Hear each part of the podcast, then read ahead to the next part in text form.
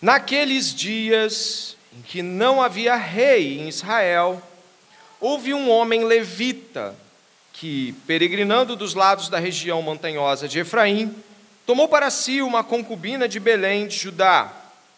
Porém, ela se irritou com ele e, deixando, voltou para a casa de seu pai, em Belém de Judá, onde ficou durante uns quatro meses. Seu marido, levando consigo seu servo e dois jumentos, foi atrás dela para tentar convencê-la a voltar. Ela o fez entrar na casa de seu pai. Este, quando viu o levita, saiu alegre a recebê-lo. Gostaria que você orasse comigo agora. Deus nos trouxe aqui hoje com o propósito de falar conosco. Já tem falado por meio da leitura, dos cânticos, das orações, por meio da alegria, com a sua igreja avançando enquanto reino, mas Deus trouxe cada um de nós aqui de modo mais específico ainda, para aplicar a sua palavra em nossos corações. O meu pedido vai ser de que eu e você não venhamos a colocar obstáculos para que o que venha a ser pregado seja para nós.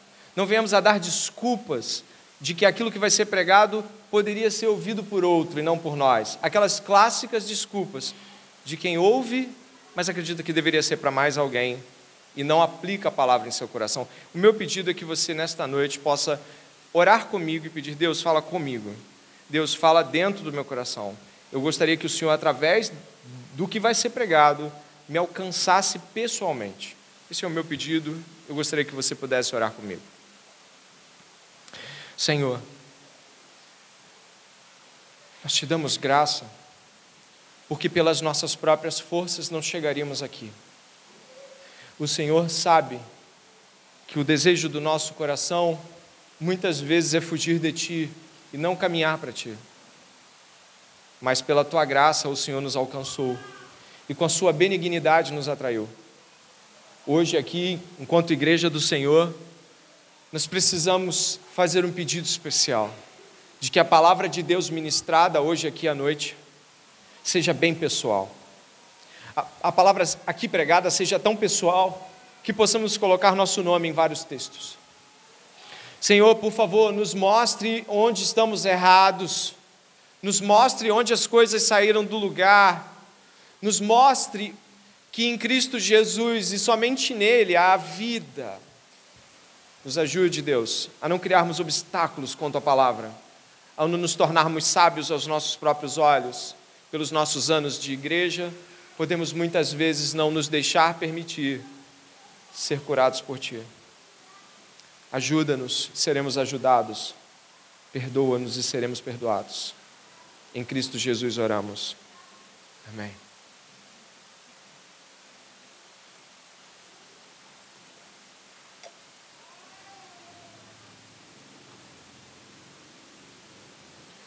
Mais uma vez, uma boa noite.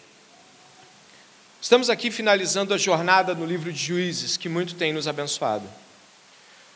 Os outros capítulos desse livro estão no canal do YouTube, caso você não tenha visto e queira ver. O capítulo de hoje é o capítulo 19, seguido do 20 e do 21. Por ser uma leitura que vai nos levar, ou, ou seja, um sermão que vai nos levar a 45, 50 minutos diante do texto bíblico, eu peço que você dê toda a atenção possível. Se estiver com sono, se levante, fique ali atrás, não tem problema mas não deixe de ouvir a voz de Deus por conta do cansaço. O capítulo de número 19 é a finalização de uma estrutura de texto que vai se afunilando cada vez mais dentro do livro de Juízes. Para situar você, o livro de Juízes narra acontecimentos onde o povo de Israel, após chegar à terra prometida, vê o seu maior líder, depois de Moisés, Josué, morto. Os anciãos que seguem o caminho daquilo que, que Josué e Moisés antes ensinou, ainda conseguem guiar o povo por um tempo. Só que então esses homens que viram as grandes coisas que Deus fez diante de seu povo, durante a liderança de Josué, esse, esses líderes morrem. E o que acontece? É de que um povo de Deus, mas que não teme as Escrituras, começa a agir e o que nós encontramos no livro de Juízes, preste bem atenção, é degrau após degrau abaixo, na direção do abismo, uma destruição sem precedentes. As coisas que lemos ao longo desses últimos sermões, e principalmente as que leremos hoje, apontam para um nível de abismo moral e de destruição que não tem comparação na história de Israel, ou pelo menos encontra parâmetros só nos piores reis que Israel vai ter 400, 500 anos depois. O que nós vamos ver aqui hoje é resultado de um abandono objetivo das leis do Senhor, um abandono intencional e consciente de se estar diante do Senhor em obediência. Por isso, tudo que nós vamos ler do capítulo 19 ao capítulo 21 é a ponta de uma lança enorme que nós vimos ao longo desses últimos sermões e as últimas semanas, de toda uma degradação moral. E o que está acontecendo aqui? Bom, eu gostaria que você pudesse olhar novamente o verso 1 do capítulo 19. E você vai precisar olhar a Bíblia o tempo todo, por isso peço que você não feche a Bíblia, porque você vai precisar visitá-la e olhar o que eu estou te pedindo, para que você possa ter certeza de que é a Bíblia e não o pastor que está falando. No capítulo 19, verso 1, diz assim: Naqueles dias em que não havia rei em Israel, houve um homem levita que, peregrinando pelos lados da região montanhosa de Efraim, tomou para si uma concubina de Belém de Judá. Nós temos aqui, já nesse começo de capítulo, uma estrutura que demonstra toda a desfragmentação de Israel. Mas ora por quê? Onde deveria estar um levita? Os levitas eram uma das doze tribos de Israel, e ela, particularmente, era incumbida dos serviços prestados ao ministério ligado ao tabernáculo, depois lá na frente ao templo os levitas deveriam estar ministrando ao povo de Deus diante das necessidades ligadas ao tabernáculo, onde Deus se apresentava ao povo. Esse levita estava, dê uma olhada de novo, peregrinando. Ele estava distante da sua posição original, até como função diante de Israel. Esse levita demonstra a confusão mental e social de Israel, onde nem mesmo alguém tão marcado por Deus, que deveria estar nos, nos digamos assim, no, na, na, circunscrição do grupo de levitas, do espaço onde estava o tabernáculo, aqui existia a possibilidade de estar em Siló ou em Betel, estava longe. Inclusive contraindo um relacionamento que não é o relacionamento ideal para o povo de Deus, que é o concubinato, um tipo de esposa que não é esposa, os filhos dela seriam ilegítimos, ela não seria considerada esposa, não levaria herança. Basicamente, o concubinato é uma prática tolerada por Israel, mas não absorvida enquanto realidade de casamento. Tanto é que a realidade de casamento, expressa no Gênesis, é o quê? Deixa o homem pai e mãe, se une à sua esposa e serão os dois uma e ela foi, voltou para onde? Você leu, né? Voltou para a casa do pai.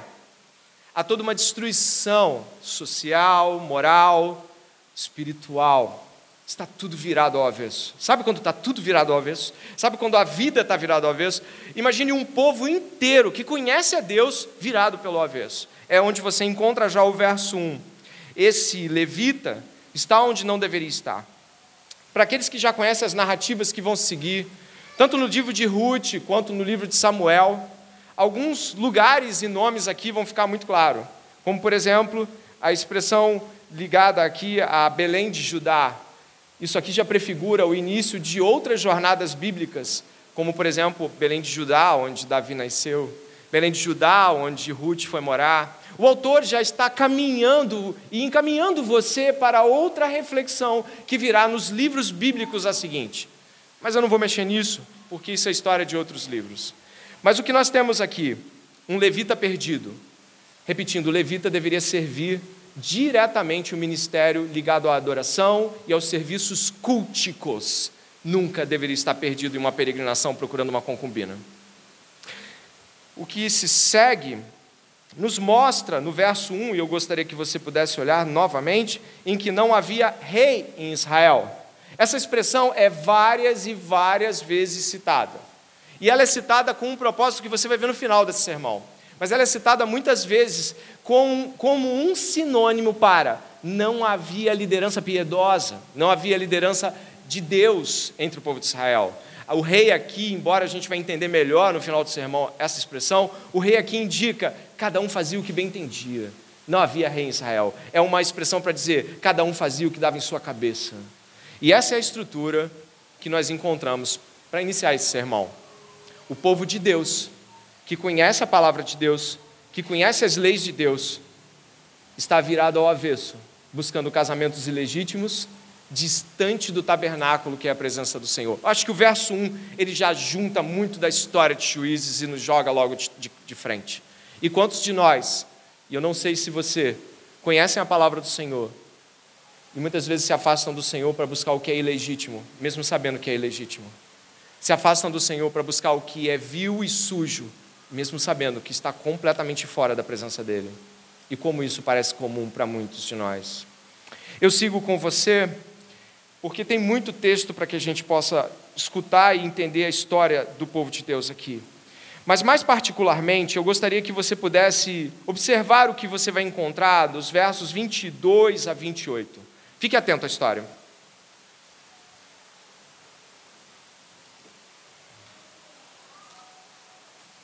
Me perdoe, eu vou fazer uma leitura um pouquinho antecedente para ajudar você a entender. Alguns chegaram depois aqui e não pegaram a leitura de abertura. Faço questão de refazê-la sem nenhum problema. O verso de número 2, então, por favor.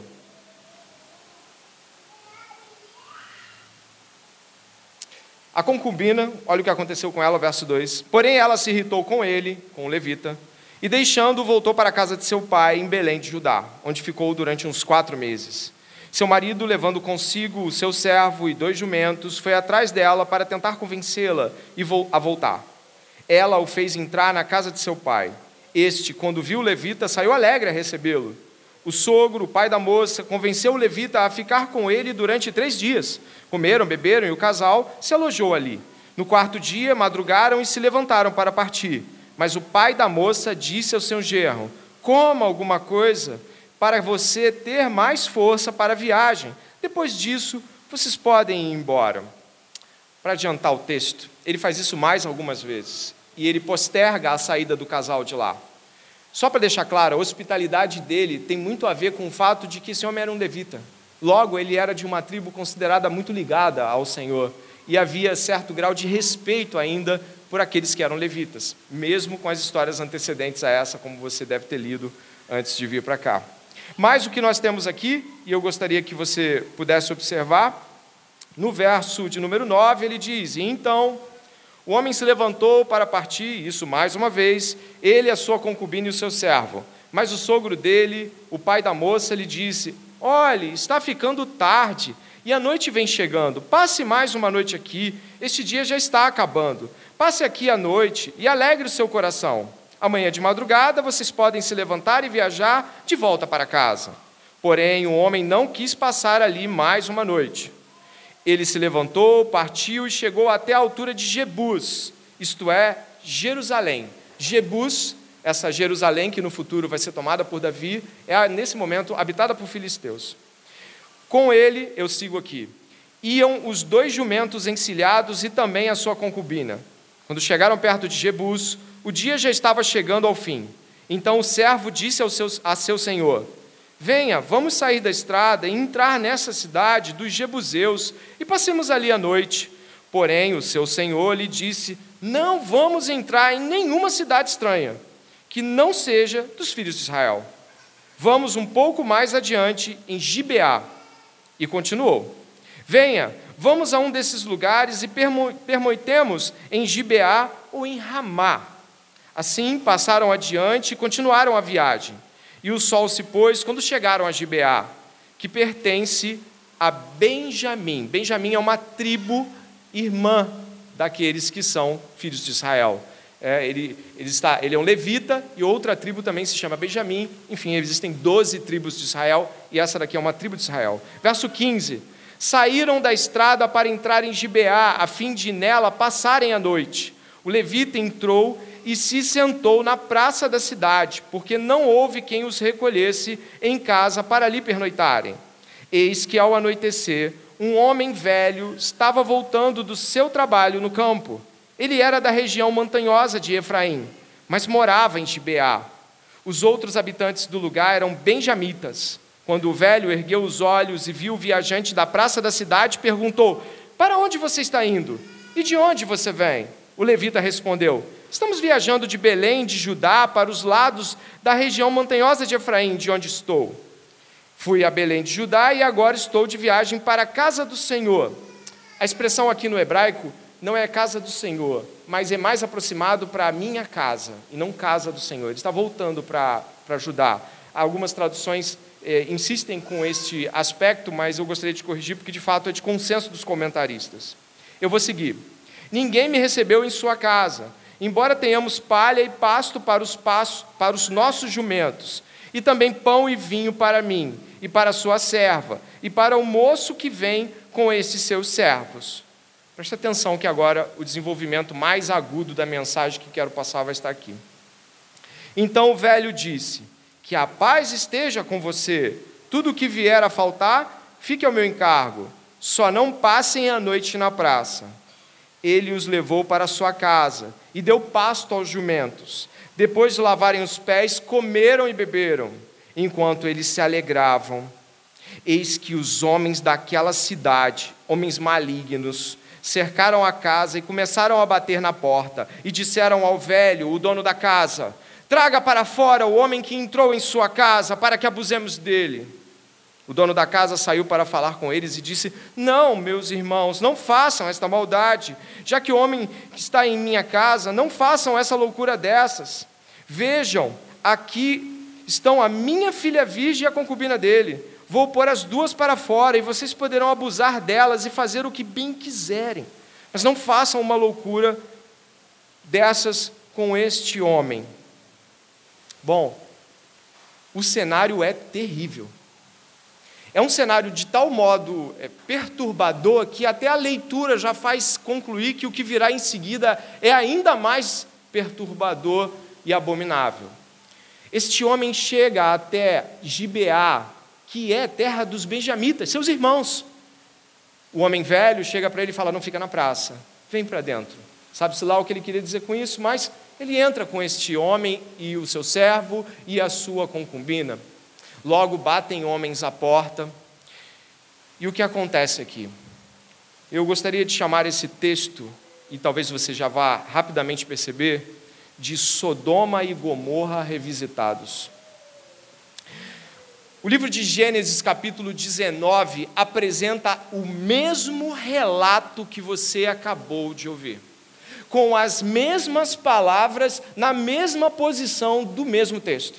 Talvez, se você não seja um cristão ou não tenha acesso contínuo à Bíblia, eu gostaria de mencionar que existem duas cidades que, bem lá na antiguidade, foram consideradas cidades tão pecadoras e tão abomináveis, com todo tipo de violência, promiscuidade, todo tipo de loucura e abominação, que Deus as consumiu em fogo.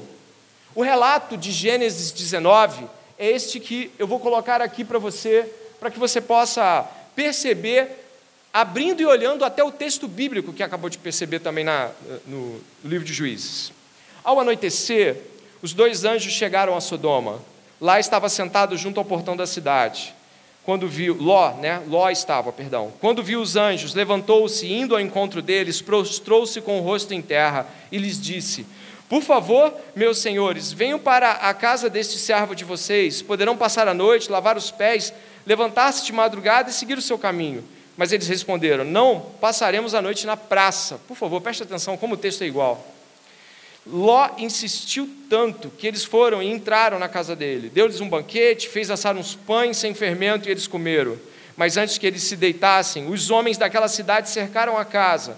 Eram os homens de Sodoma, tanto os moços como os velhos, sim, todo o povo de todos os lados. E acharam e chamaram Ló e lhe disseram: Onde estão os homens que à noitinha entraram na sua casa? Traga-os aqui para fora, para que abusemos deles. Então Ló foi até a porta, fechou-a atrás de si e lhes disse: Meus irmãos, peço-lhes que não cometam essa maldade. Olhem aqui, tenho duas filhas virgens e vou trazê-las para vocês. Façam o que com elas o que quiserem, porém não façam nada a estes homens, porque se acham sob a proteção de meu teto. Terrível, perturbador, Mas a leitura que estamos vendo é de que o, o texto de Juízes, que é um texto que narra a história do povo de Deus, que tem a lei de Deus, que tem a presença de Deus marcada em vários acontecimentos fantásticos históricos, a abertura do Mar Vermelho, as pragas antes no Egito, a abertura do Jordão, as vitórias contra os reis, tudo isso. E a lei de Deus, esse povo se tornou como Sodoma e Gomorra. Estamos na tribo de Benjamim. E o que está acontecendo aqui é que uma das mais abomináveis histórias da Bíblia se repete não nos pagãos, mas no meio, eu diria, analogamente, se fossem, claro, dos cristãos. Imagine que o que você está vendo aqui é que o povo de Deus chegou a um nível de degradação que eles mesmos foram chamados a abominar. O texto é idêntico. O homem expõe suas filhas ao invés dos visitantes. O convite da praça negado, o convite da casa negado. O que o texto do autor de Juízes está trazendo para nós é: olhe a que ponto a gravidade e as consequências do abandono de Deus podem levar alguém que conhece a Deus. Olha até que ponto alguém que já tenha pisado numa igreja, e aí eu busco para o nosso tempo, tenha cantado os cânticos ao seu lado, tenha estado é, ofertando a sua vida em missões, olha o que o abandono de Deus leva gradualmente a um abismo inigualável. Você se torna aquilo que você abominava. O levita, que não deveria estar ali, que não deveria estar pregnando, que não deveria estar com a concubina, que não deveria estar, está agora em uma posição onde ele vai ser abusado sexualmente por aqueles homens. E o que nós temos, e aí eu paro em mais uma reflexão pessoal, é que talvez nós não tenhamos noção do que podemos nos tornar quando gradualmente abandonamos o Senhor. Nós pensamos que temos uma, um certo freio para o nosso pecado pessoal. Não, eu vou até aqui, eu não acho que eu vou até ali, eu vou até aqui. Eu, eu, eu, sei que eu não presto, eu sei que eu não. Sabe aquelas afirmações que você de vez em quando faz? Eu sei que eu sou ruim. A Bíblia diz que a gente é ruim. A Bíblia não diz que a gente precisa de Salvador porque a gente é bom, é porque a gente é ruim. Mas quando nós vemos um texto como esse, nós temos que parar e refletir. Faça, faça isso. A que ponto eu e você podemos chegar quando mentira após mentira, desobediência após desobediência, afastamento do povo de Deus após afastamento do povo de Deus. Até que ponto podemos chegar com nossa própria maldade?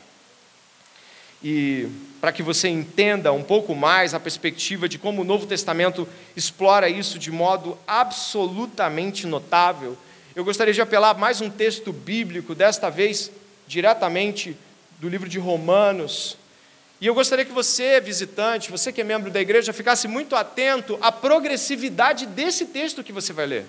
Dê uma olhada em como esse texto nos conduz à perspectiva de a que ponto os homens podem chegar quando tomam determinadas atitudes. Preste atenção, por favor. Romanos, capítulo 1, do, dos, dos, versos é, 18 a 32. Eu não sei se você chegou até o 32. Sim, né? Obrigado. Acompanhe a leitura, por favor, com seus olhos a ira de Deus se revela do céu contra toda a impiedade e injustiça dos seres humanos, que por meio de sua injustiça suprimem a verdade. Pois o que se pode conhecer a respeito de Deus é manifesto entre eles, porque Deus lhes manifestou porque os atributos invisíveis de Deus, isto é, o seu eterno poder e a sua divindade, claramente se reconhecem desde a criação do mundo, sendo percebidos por meio das coisas que Deus fez. Por isso, os seres humanos são indesculpáveis, porque, tendo conhecimento de Deus, não o glorificaram como Deus, nem lhe deram graças. Pelo contrário, se tornaram nulos em seus próprios raciocínios, e o coração insensato deles se obscureceu. Dizendo que eram sábios, se tornaram tolos e trocaram a glória de, do Deus incorruptível por imagens semelhantes ao ser humano corruptível, às aves, aos quadrúpedes, aos répteis. Por isso, Deus os entregou à impureza, preste atenção na progressividade do texto, pelos desejos do coração deles, para desonrarem o seu corpo entre si, Eles trocaram a verdade de Deus pela mentira, adorando e servindo a criatura em lugar do Criador, o qual é bendito para sempre. Amém. Por isso, Deus os entregou a paixões vergonhosas, porque até as mulheres trocaram o modo natural das relações íntimas por outro, contrário à natureza. Da mesma forma, também os homens deixaram o contato natural da mulher, se inflamaram mutuamente em sua sensualidade, cometendo indecência, homens com homens, e recebendo em si mesmos a merecida punição do seu erro. E por haverem desprezado o conhecimento de Deus, o próprio Deus os entregou a um modo de pensar reprovável, para praticarem coisas que não convêm estão cheios de todo tipo de injustiça, perversidade, avareza e maldade, estão cheios de inveja, homicídio, discórdia, engano e malícia, são difamadores, caluniadores, inimigos de Deus, insolentes, arrogantes, orgulhosos, inventores de males, desobedientes aos pais, insensatos, desleais, sem afeição natural e sem misericórdia. Leia comigo esta última parte, por favor, em voz alta. Embora conheçam a sentença de Deus, de que os que praticam tais coisas são passíveis de morte, eles não somente as fazem, mas também aprovam os que as praticam. A estrutura do texto não nos permite considerar, senão o fato de que esse texto, que comumente é aplicado a gentios, povo fora da aliança, povo que não é povo de Israel. Paulo aqui está tá construindo uma humanidade, mas é claro, muito do que se é lido aqui tem mais a ver com gentios na percepção das promiscuidades e loucuras dos gentios, que eram o povo fora da aliança. Mas você percebe que toda a progressividade que o povo de Israel fez em juízes, esse texto nos mostra. Tendo conhecimento de Deus, abandonaram Deus. E fizeram imagens, e você lembra da idolatria do povo ao longo de todo o livro de juízes. Depois disso, acharam que eram sábios aos seus próprios olhos, se tornaram crivo para si mesmo. Depois, eles se inflamaram mutuamente e sexualmente tomaram, fizeram e aconteceram. E o que nós encontramos no final é que eles mutuamente se consentem no que vão fazer. E aí chegamos ao estado de Benjamim. E talvez você fale assim: nossa, será que eu posso ficar assim? Olha, eu não duvido do pecado de ninguém nem do meu e nem do seu. Eu sei que a graça de Deus vai nos tirar do mais profundo abismo, mas há pecado em nós para nos levar bem para Ele. E se por um lado eu creio que o Senhor tem aqueles que são seus e os guarda, eu também sei que o Senhor nos permite chegar a momentos extremamente terríveis da nossa própria relação com Ele, para que possamos ver o abismo em que nos metemos e clamarmos por Deus. Um dos homens mais piedosos da Bíblia foi Davi. E ele chegou ao abismo profundo de adultério, assassinato, mentira. Um homem de Deus. Um homem que Deus restaurou, mas um homem que chegou a um profundo abismo moral nas escolhas que fez. Por isso, eu gostaria que você considerasse que essa pregação é para mim e para você. Os que se afastam de Deus perecem. Caminhando no texto, eu gostaria que você pudesse olhar, então, de que o que acontece aqui é Sodoma e Gomorra revisitados. E esse é o estado em que o povo está. O que vai acontecer em diante deixa-nos ainda mais abismados. Me acompanhem, por favor, no verso de número 25 do capítulo 19. Porém, aqueles homens não quiseram ouvir. Então o levita pegou a sua concubina e entregou a eles do lado de fora. E eles a forçaram e abusaram dela toda a noite até pela manhã e quando estava amanhecendo, eles a deixaram. Ao amanhecer, a mulher veio e caiu à porta da casa do homem, onde o seu senhor estava hospedado, e ela ficou ali até o clarear do dia. De manhã, quando o seu senhor se levantou e abriu as portas da casa para continuar a viagem, eis que a mulher, sua concubina, jazia à porta da casa, com as mãos sobre a soleira. Ele lhe disse: Levante-se, vamos embora. Porém, não houve resposta. Então o homem a pôs sobre o jumento e foi para sua casa. Chegando à casa, pegou uma faca e cortou o corpo da concubina em doze pedaços. E enviou os pedaços para todas as regiões da terra de Israel. Todos os que viram isso diziam: Nunca se fez uma coisa dessas, nem se viu nada semelhante, desde o dia em que os filhos de Israel saíram da terra do Egito até o dia de hoje. Pensem nisso, discutam entre si e digam o que se deve fazer. Se você estava achando que o estado de degradação moral da tribo de Benjamim estava terrível, não deixe de olhar para esse levita. O texto bíblico, ao contrário do que parece, não menciona objetivamente a morte desta mulher. Existem palavras no livro de Juízes que explicitam claramente quando alguém morre, mas aqui não. O autor deixa em aberto, o que nos suscita a dúvida tanto do autor quanto dele ou de nós de que ela talvez não estivesse morta. O autor não assinala, ele deixa isso em aberto porque ele não tem certeza certeza se ela estava morta. O levita pega ela e corta ela em pedaços e envia para as doze tribos de Israel, inclusive para Benjamim. Então não se engane, o levita pode estar escandalizado com o que foi feito, mas todos nós conseguimos ver que não somente Benjamim, mas todo Israel estava completamente cego e afundado em seu pecado todos estavam no mesmo nível, como vamos ver nos capítulos seguintes a Sodoma e Gomorra. O texto segue, e o fato dela não ter respondido é assustador e deve te deixar assustado, porque esta é a intenção do autor. Você entende? A intenção do autor a não assinalar a morte dela é de que o autor não tem essa precisão. Ela poderia estar viva. É, se seguindo, eu gostaria que você pudesse observar que o capítulo 20 vai nos trazer uma reunião das tribos. O que, que vamos fazer com isso? Chegou um pedaço de um corpo. O que, que eu faço com esse? Ele se reúne em Mispa, cidade ali objetivamente mais centralizada para todas as tribos. Ele se reúne em Mispa, preste atenção no sermão. Ele se reúne em Mispa. E eu vou chamar esse capítulo de Mentiras, Maldades, uma guerra civil e a ira de Deus. Olha o que acontece, capítulo 20. Todos os filhos de Israel, desde Dan até Berseba, bem como da terra de Gileade, saíram e a congregação se reuniu diante do Senhor em Mispa, como se fossem um só homem. Os chefes de todo o povo e, a, e todas as tribos de Israel se apresentaram na congregação do povo de Deus. Havia 400 mil soldados de infantaria que puxavam da espada. E os filhos de Benjamim ouviram que os filhos de Israel haviam se reunido em Mispa.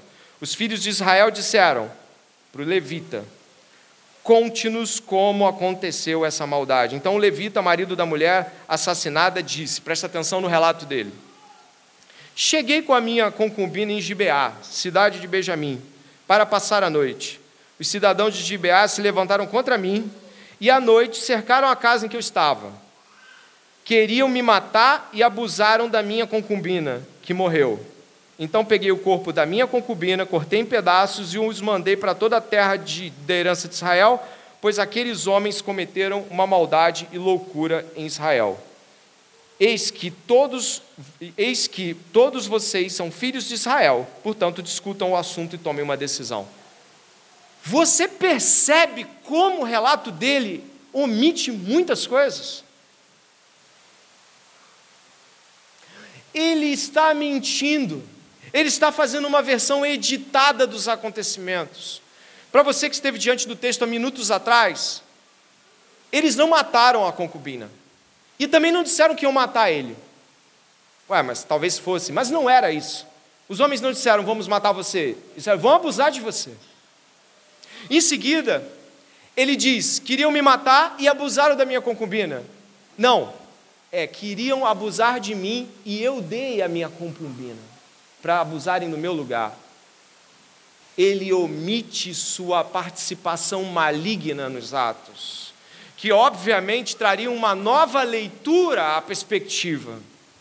Ele então se esconde atrás de mentiras para que ele possa trazer a sua justiça. Você repara lá no capítulo 19, verso 28, ele é rude com ela. Está mais preocupado com a honra ferida do que propriamente com ela. Talvez todos estivessem até dormindo e ela estava lá.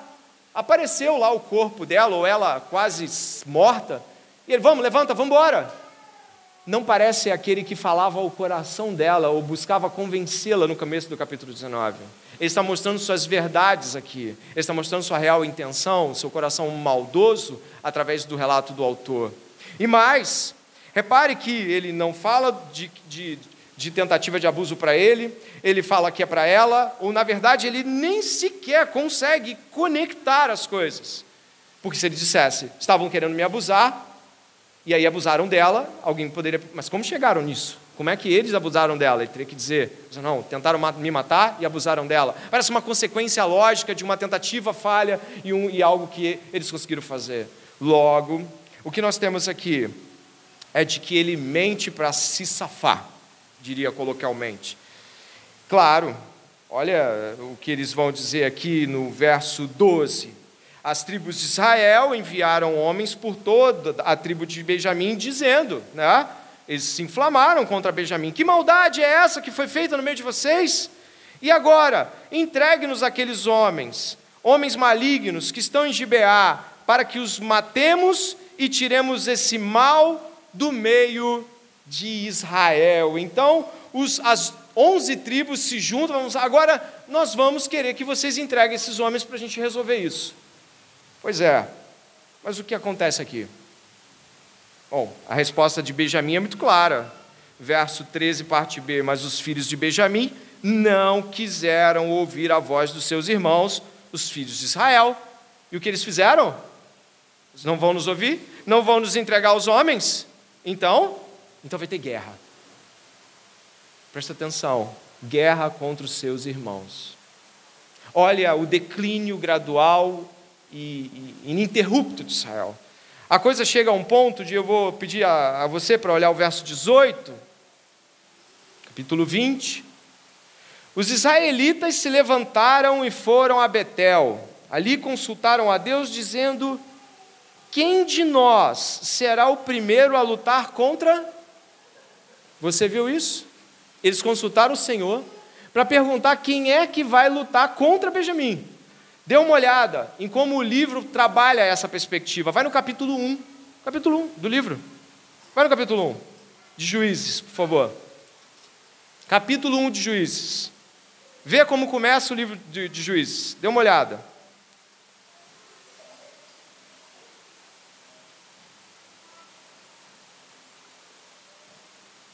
Você já conseguiu fazer a comparação?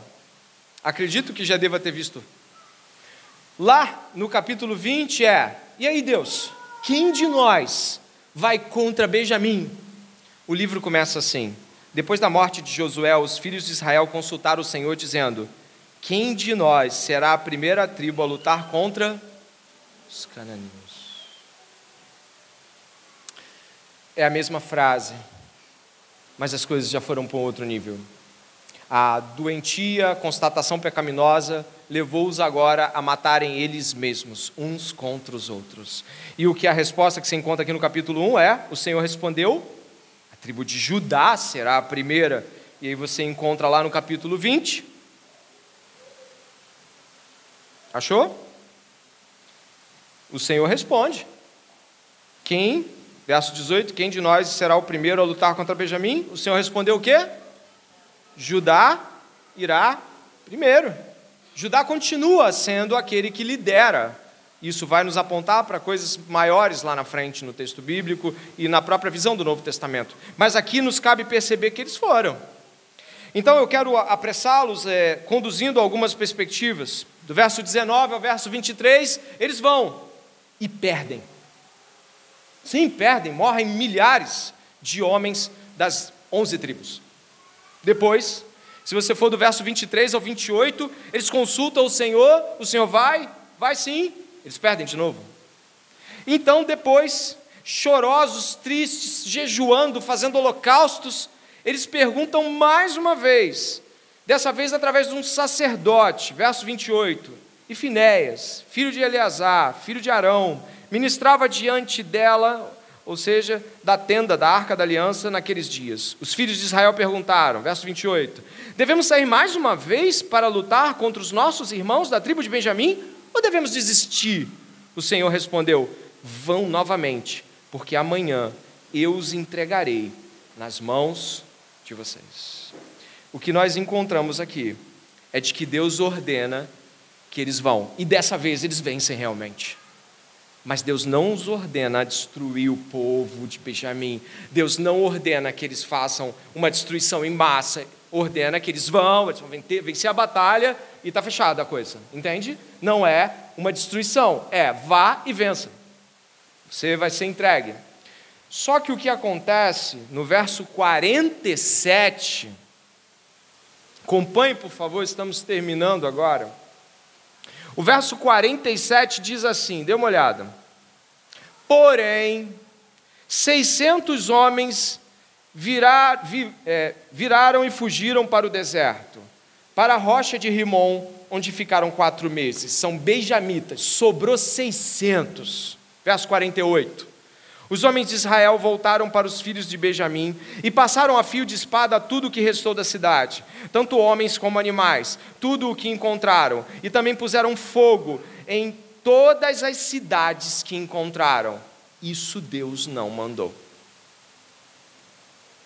E isso é um paralelo absolutamente igual ao que aconteceu em Jericó e ao que aconteceu em Ai são cidades que Deus ordenou a que passasse fio de espada e matasse tudo que encontrasse. Eles avançaram em justiça própria e exterminaram Benjamim praticamente. E mais, dá uma olhada aqui no final do, 20, do 48.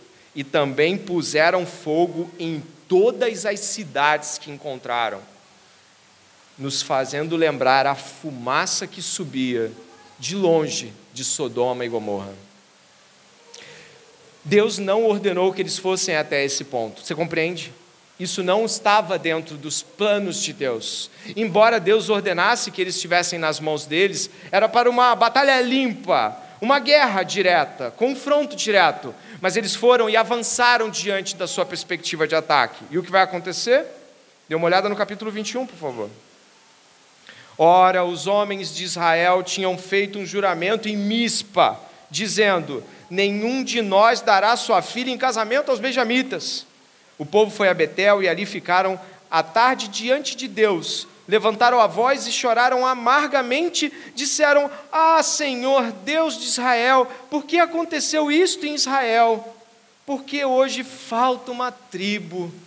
No dia seguinte, o povo pela manhã se levantou e edificou ali um altar, e apresentaram holocaustos e ofertas pacíficas. Sabe o que aconteceu? Eles estão lamentando porque eles foram além daquilo que devia ser feito. Eles botaram a ira e o seu próprio juízo e agora lamentam, tristemente. Capítulo 21 eu chamaria de confusão, dor e anarquia.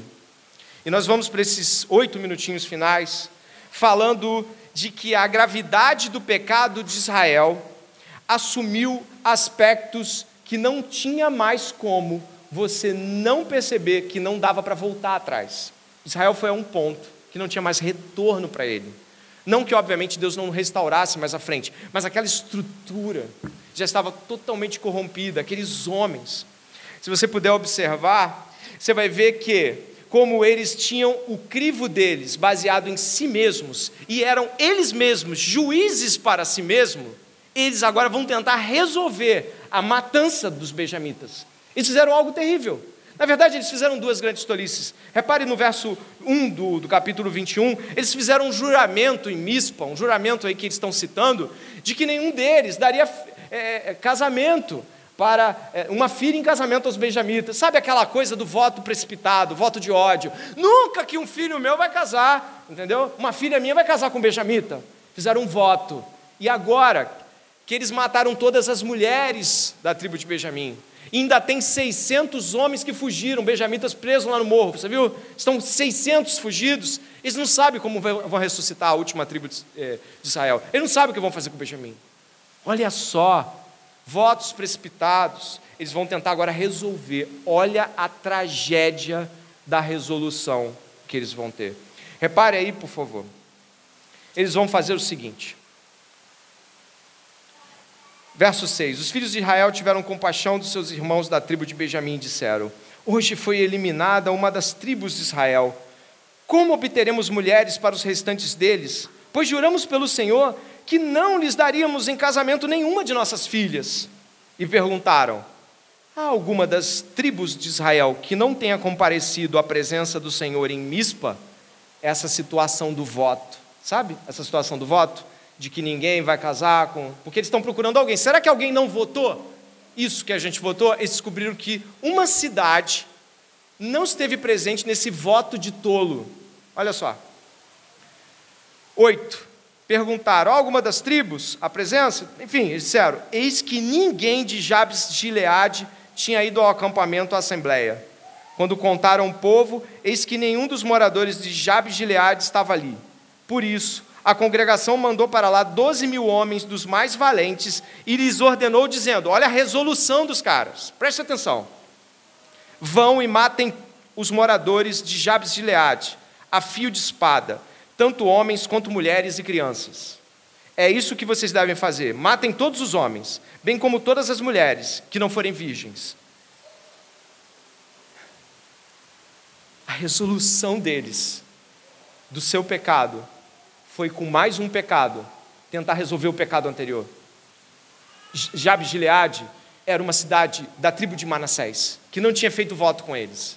Eles foram lá, mataram todo mundo, criança, velho, homem, mulher, pegaram virgens, 400, e trouxeram para casarem à força com esses beijamitas que estavam fugidos nas montanhas. E mais, eu gostaria que você pudesse ir à frente. Verso 16. Os anciãos da congregação disseram: Como obteremos mulheres para os que sobraram? Né? Faltavam 200 mulheres, visto que as mulheres dos benjamitas foram exterminadas. Disseram mais: Deve haver uma herança para os benjamitas que sobraram, pois nenhuma tribo de Israel deve ser destruída. Porém, nós não podemos dar a eles as nossas filhas em casamento, porque os filhos de Israel juraram, dizendo: Maldito o que der mulher aos benjamitas. Então disseram: Eis que, de ano em ano, há uma solenidade do Senhor em Siló. Siló fica ao norte de Betel, do lado do, do nascente do sol, pelo caminho que vai de Betel a Siquém e ao sul de Lébora.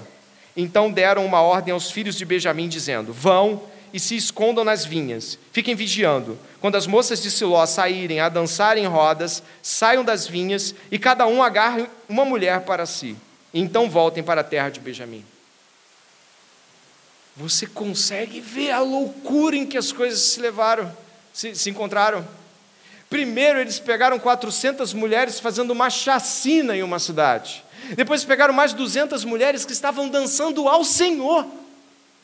Elas estavam numa festa ao Senhor, estavam celebrando o Yahvé, celebrando o Senhor. Eles falaram lá, fica atento, você arrasta elas. Verso 23. Assim fizeram os filhos de Benjamim, e dentre as moças que saíram para dançar, eles tomaram para si mulheres, conforme o número deles. Depois voltaram para sua herança, reedificaram as cidades e habitaram nelas. Então os filhos de Israel também partiram dali, cada um para a sua tribo, para sua família e para a sua herança. Todos juntos, verso 25. Naqueles dias não havia rei em Israel, cada um fazia o que achava mais certo. Eles tentaram retroceder ao que fizeram usando o pecado. E eu concluo com algumas questões que você precisa entender. O que nós temos aqui, preste atenção, por favor, é um povo que abandonou o Senhor e depois se tornou lei para si mesmo. E querendo fazer ou tentar cobrir o pecado que havia cometido, usou pecado para tampar buraco de pecado. Usou mais violência ainda para acabar com a violência que tinham feito entre os benjamitas. E eu, sem dúvida nenhuma, preciso que você preste atenção nesse final. Porque esse final ele traz uma realidade que muitos de nós não percebemos. Por que, que se diz naqueles dias não havia rei em Israel? Deuteronômio capítulo 17, verso 14 e 15 diz: Quando entrares, Moisés diz, na terra em que o Senhor teu Deus, é, que dá o Senhor teu Deus, a possuíres e nela habitares, e disseres: Porei sobre mim um rei, assim como tem todas as nações que estão em redor de mim. Porás certamente sobre ti um rei, aquele que escolher o Senhor teu Deus. Dentre teus irmãos porás sobre ti. Não porás por homem estranho sobre ti, que não seja dos teus irmãos Moisés estava dizendo de que deveria haver, de que aconteceria um rei. e de que isso era uma realidade. E por isso o autor de Juízes insiste: e não havia rei em Israel. Alguns comentaristas bíblicos citaram, mas por que ainda não havia? Porque eles abandonaram o Senhor e não conseguiram levantar nenhuma liderança piedosa. Nenhuma liderança que, como você vê no texto, olha, alguém que tenha o Senhor, vocês aquele que o Senhor seu Deus escolher, alguém do Senhor não havia mais, todos abandonaram a lei e eles estavam sendo punidos com a ausência de liderança genuína e piedosa. Eu quero terminar dizendo de que a igreja é hoje o povo da aliança de Deus. E a igreja pagará caro caso não tenha uma liderança bíblica a igreja se destrói sem um pastor ou pastores bíblicos genuínos. A igreja também e seus membros podem pagar caro ao não obedecerem seus pastores se forem homens piedosos. Eu não sei se você percebe, mas existe aqui um preâmbulo para a desgraça futura. Sabe quem é o primeiro rei de Israel? Você pode falar. Saul, da tribo de Benjamim até o juízo seguinte os persegue. O terrível rei Saul é filho dessa conjuntura maligna que você encontra aqui, desses casamentos tortos e terríveis. Nós estamos esperando a volta do único e verdadeiro e genuíno Rei Jesus. O povo de Deus, a igreja, não está sem um rei, ela tem o Rei Jesus Cristo. E o Senhor Jesus nos alerta em Lucas capítulo 17, e com essa leitura, sem nenhum comentário posterior, eu vou orar. Olha o que Jesus disse. O mesmo aconteceu nos dias de Ló, Ló de Sodoma e Gomorra. Comiam, bebiam, compravam, vendiam, plantavam e edificavam. Mas no dia em que Ló saiu de Sodoma, choveu fogo do céu, do céu, fogo e enxofre e destruiu todos. Assim será no dia em que o Filho do Homem se manifestar. Naquele dia, quem estiver no terraço e tiver os seus bens em casa, não desça para tirá-los. E de igual modo, quem estiver no campo, não volte para trás. Lembre-se da mulher de Ló, que tentar preservar a sua vida perderá, e quem perder, essa salvará se você é o seu próprio crivo, se você não obedece o Senhor, se você costuma dizer que é a própria igreja sobre si mesmo, se você costuma desobedecer e achar que as coisas estarão por assim mesmo, não vão estar. Toda desobediência que não houver busca pelo Senhor de perdão será punida duramente. O rei está voltando. Que o povo do pacto se prepare para recebê-lo e que o livro de Juízes tenha servido a todos nós de lembrete para a que ponto podemos chegar quando abandonamos o Senhor, Suas leis, Seu povo, Sua presença. Ore comigo neste momento. Senhor, nosso Deus e Pai, diante de, de tão longa admoestação, todos nós devemos olhar bem profundamente para dentro de nós com um olhar bíblico e perceber que há em nós amplas, plenas e objetivas chances de nos tornarmos tal como estes homens. Pela tua misericórdia, nos resgata hoje da nossa desobediência, por favor. Pela tua bondade, Pai, eu peço que o Senhor recupere o coração daqueles que estão aqui e porventura se entregaram a toda a maldade e devassidão deste mundo. Eu peço ao Senhor que aqueles que são falsos crentes, pessoas que se denominam cristãs, mas em nada cumprem as Escrituras, não leem a Bíblia, não têm forte comunhão com a igreja, não se importam, talvez estejam se enganando, Pai. Eu peço que esse engano passe, que a luz venha e que este homem, essa mulher se arrependa genuinamente diante do Senhor, que não seja juiz para si mesmo, que o que venha de outros o testemunho de que são cristãos e não de si mesmo porque o Senhor usa a sua igreja para isso. Pai, por favor, nesta noite, não nos deixe por nossa própria conta, seguindo nosso próprio coração. Pelo contrário, perdoa os nossos pecados, nos dá uma chance, para que em Cristo Jesus não terminemos como Sodoma e Gomorra. Te agradecemos por poder falar contigo e te ouvir mais uma vez. Em nome de Jesus. Amém.